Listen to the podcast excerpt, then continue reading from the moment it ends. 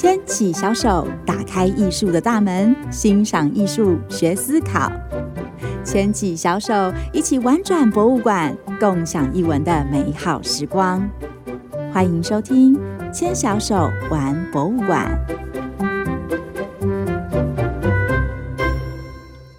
各位听众，大家好。欢迎收听由静好听制作播出的节目《牵小手玩博物馆》，我是主持人老派博粉朱嘉玲。在上一集的节目里，我们透过了美学的眼光来欣赏台南市美术馆的建筑特色和风格。相信大家对于这间美术馆都已经有了初步的认识喽。那在这一集呢，就请跟着我一起踏入纯白色的南美馆二馆。透过作品来认识台湾前辈艺术家是怎么样说出精彩动人的台湾故事的。南美馆的二馆呐、啊，它不只是在外观的设计上很新颖，而且具有巧思，内部的展厅安排我也非常喜欢哦。既保留了传统美术馆的白盒子利落清爽的样子，又增添了跳脱传统的不规则趣味。每一个展厅里面呢，都有非常精彩的展览，等待你和孩子一起慢慢的探索。今天我想跟大家特别介绍的是位在二楼的南薰艺韵展，它的展期很长，从二零一九年二月就已经展开，会一直到二零二二年的一月底。这是一种类似常设展的形式，主要是跟台湾的前辈艺术家致敬。现在正展出陈澄波、郭伯川、许无勇以及沈哲哉这四位艺术家的作品。这四位艺术家都生长在日治时期，然后他们呢都向日本籍的画家学画，有的呢也有前往日本去就读美术学校，也有经过努力自学以及研读艺术大师的画册，进而开启艺术家的生涯。你跟孩子可以透过这些画作，一方面了解台湾曾经有的样貌。另一方面，也可以了解这几位艺术家，他们是怎么样把学到的这些西方绘画技巧融合到当时的台湾风土民情和文化里面，去创作出一幅一幅耐人寻味的作品，让我们呢用艺术的角度来认识台湾。另外啊，我会把这个展厅设想为说书人训练所。应用一些思考路径，鼓励孩子在美术馆练就构想情节内容的方法，创造出逻辑清晰的故事。因此，在你和孩子参观之前，可以告诉他：“诶，今天呢，我们的目标是要在练习思考的过程中，成为一个小小的说书人哦。”他会看到很丰富、很精彩的作品，然后通过你交付给他的思考游戏还有挑战来达成目标，是不是？你现在也跃跃欲试啦！就让我们一起在南美馆看艺术、学思考，踏上说书人的道路吧。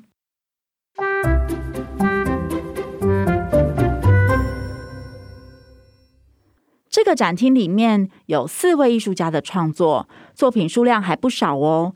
你和孩子不一定要一次都一起看完，可以跟孩子在展厅里面走一圈，请他挑选两位艺术家的各一件作品，然后运用接下来我要教你们的思考路径，很透彻的来探索这两件作品。完成之后啊，如果还有时间，还有热忱，就可以继续的欣赏其他作品。接下来，我会用陈澄波和许武勇两位画家的作品，跟大家一起来和作品连接。当我们一踏入展厅呢，就会看到陈澄波的其中一件作品，叫做《新楼庭院》。这是一幅用色很明亮、尺幅很大的作品，而且乍看之下，跟我们熟悉的绘本美学还蛮相似的哦。从主要颜色的分布，你可以看出三大部分：它有蓝色的天空、砖红色的建筑物和画面前方一大片的绿地。绿地上面还有几个人和动物。那现在就让我们沉浸在画家所描绘的场景中吧。当你跟孩子一起来到画作前面，请你们花三十秒，慢慢的、安静的各自观看作品。时间到了之后，请孩子拿出笔，写下十个他可以描述这个画面的词汇。写完之后呢，请他告诉你这十个词汇，并且稍微的分享一下他为什么会写出这几个字。他是从画面中哪个地方注意到的呢？例如，孩子可能会说：“我写了晴天，因为最上面的天空看起来很蓝。”或者呢，他可能会提到学校啊、公园等等的词句，家长也可以了解写下来的原因。那这个过程当中呢，不用特别的去纠正孩子想到的字词，主要是透过词汇来了解孩子看到什么、想到什么。那十个词汇都聊完之后呢，就可以开始第二轮喽。一样，再请孩子观察画作三十秒。同时呢，你可以看情况去提醒他怎么样看得更仔细。比方说，他刚刚那十个词汇里面一定有没看到的元素，对吧？或者是他可能还有想要看得更清楚的地方。然后呢，就再请孩子写下另外十个词汇，一定要跟第一次写的十个完全不一样哦。写完之后呢，你就可以问问看孩子：诶，那你这次写了什么呀？或许他写了。一家人，你就可以进一步的问他：哎，你是看到了什么景象，让你觉得这群人是一家人？那这个观看和描述的程序呢，是鼓励孩子更全面的去探究这个画作，并且尽可能很有证据的去描述他所看到的东西。家长就可以根据孩子的回应，再延伸问题。这个过程也能够间接的让孩子的描述。更加的符合逻辑。在充分的观看作品之后啊，我们就可以更深入的来练习说故事。延续上一步观看的步骤，请孩子再观察一下这幅画的内容，比如时间会是早上啊、下午或者是晚上呢？那么天气是冷还是热啊？或者你觉得这是在什么样的季节？然后，除了人之外，还有什么样的动物也被画在画里面？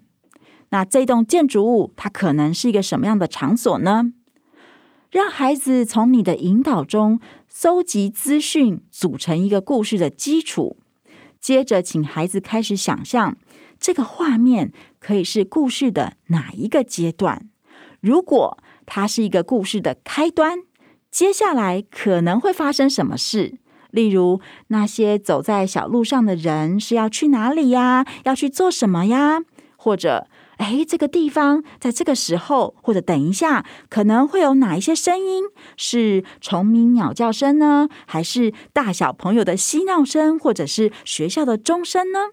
让孩子可以自由发挥，逐步发想，还有述说出一个有架构的小故事。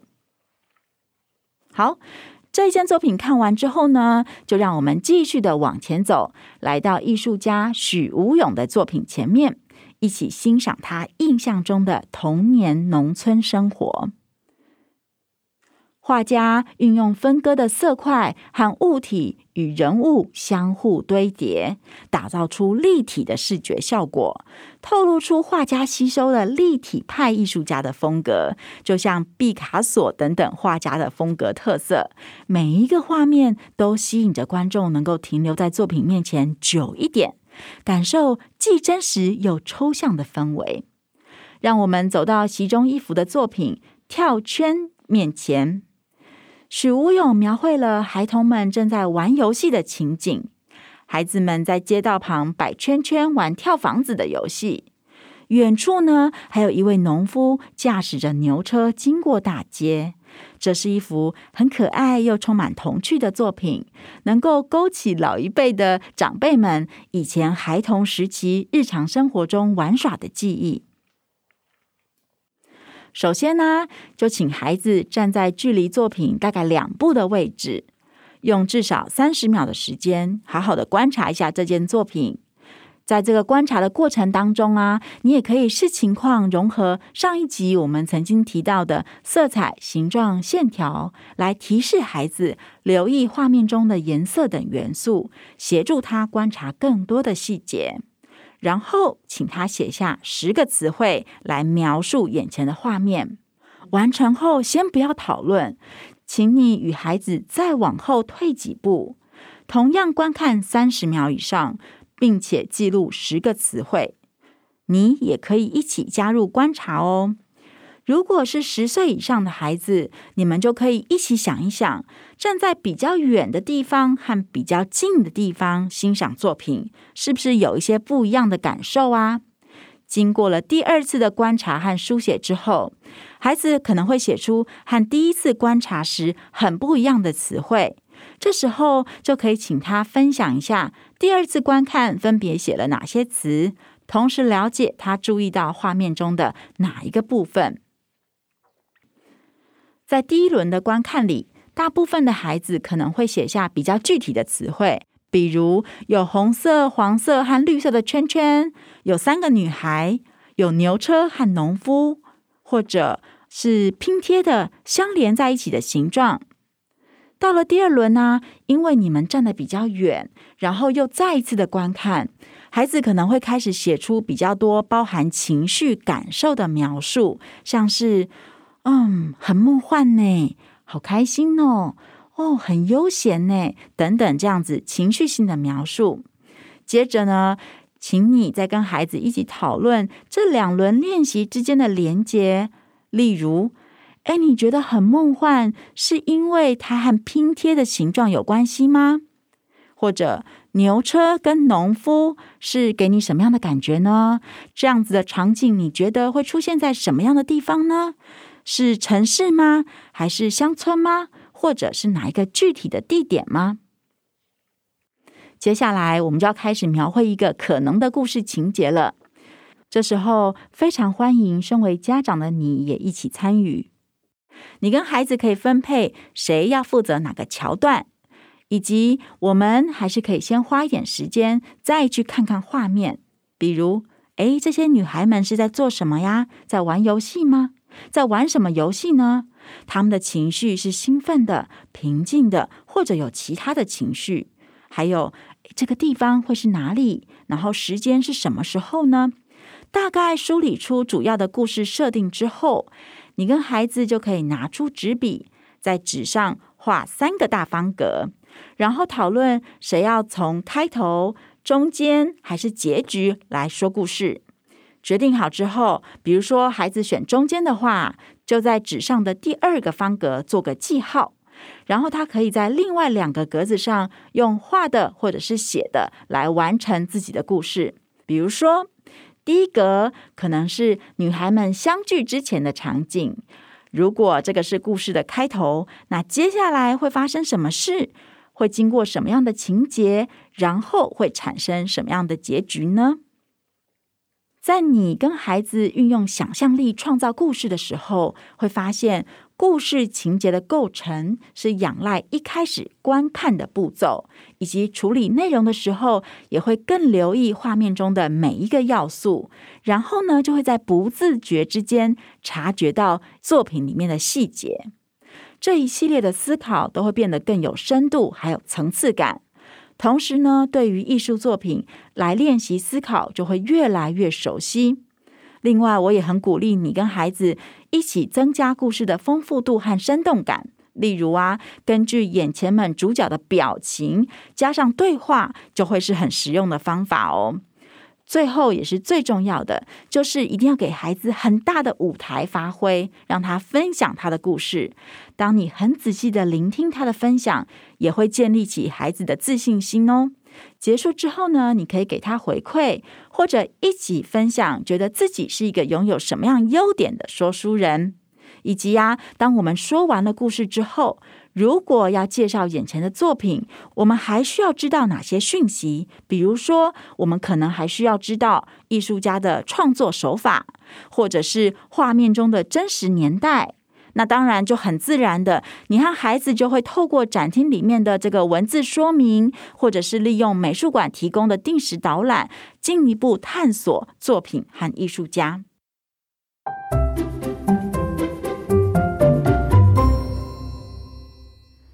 欣赏完精彩的画作，成为厉害的说书人之后呢，我要来跟大家介绍一下，这次我们运用的方法是思考秉性、观察与描述中的两个思考路径：观看十乘二，以及开始、中间、结局。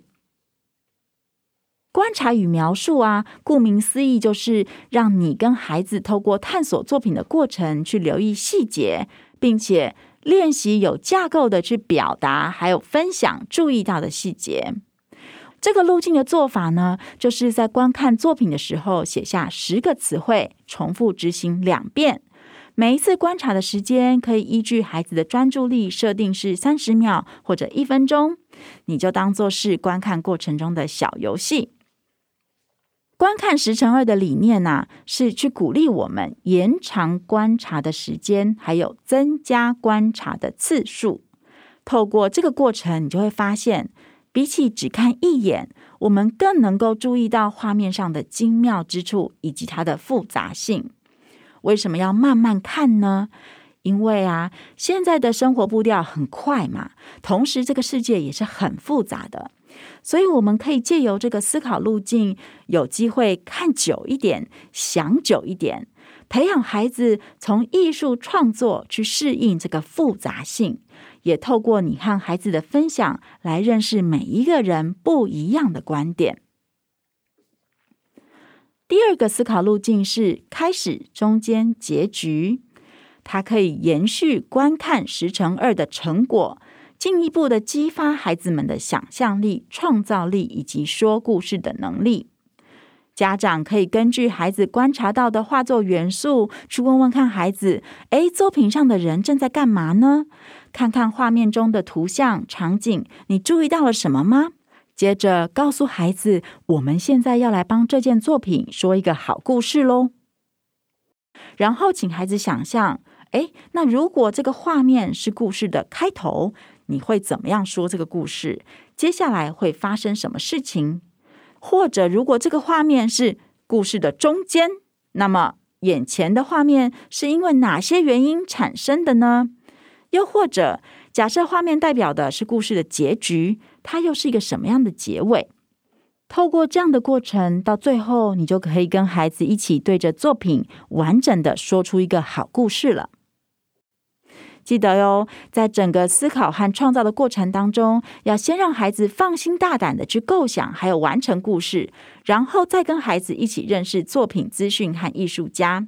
你会发现呐、孩子会更有兴趣的进一步探索有关画作的知识，以及当孩子学会这个方法之后，未来看到每一幅绘画作品，都会有能力自己进行深入的探索和观察，并且发挥想象力，让自己沉浸在作品里面，很自然的就会把画作跟生活做连结喽。这一集我们在台南市美术馆的二馆运用了观看十乘二与开始、中间、结局这两个思考路径，借由观看作品精进说故事的能力。会说故事的人就可以通过有条理、引人入胜的自我表达来吸引众人的目光。写作文的时候，也更能运用起承转合这样的架构来展现出自己的优势。但是这个都需要长时间的累积还有练习。所以啊，有的时候孩子会觉得写作文很枯燥嘛，那么家长就可以带着孩子来挑选一个有趣的艺术作品。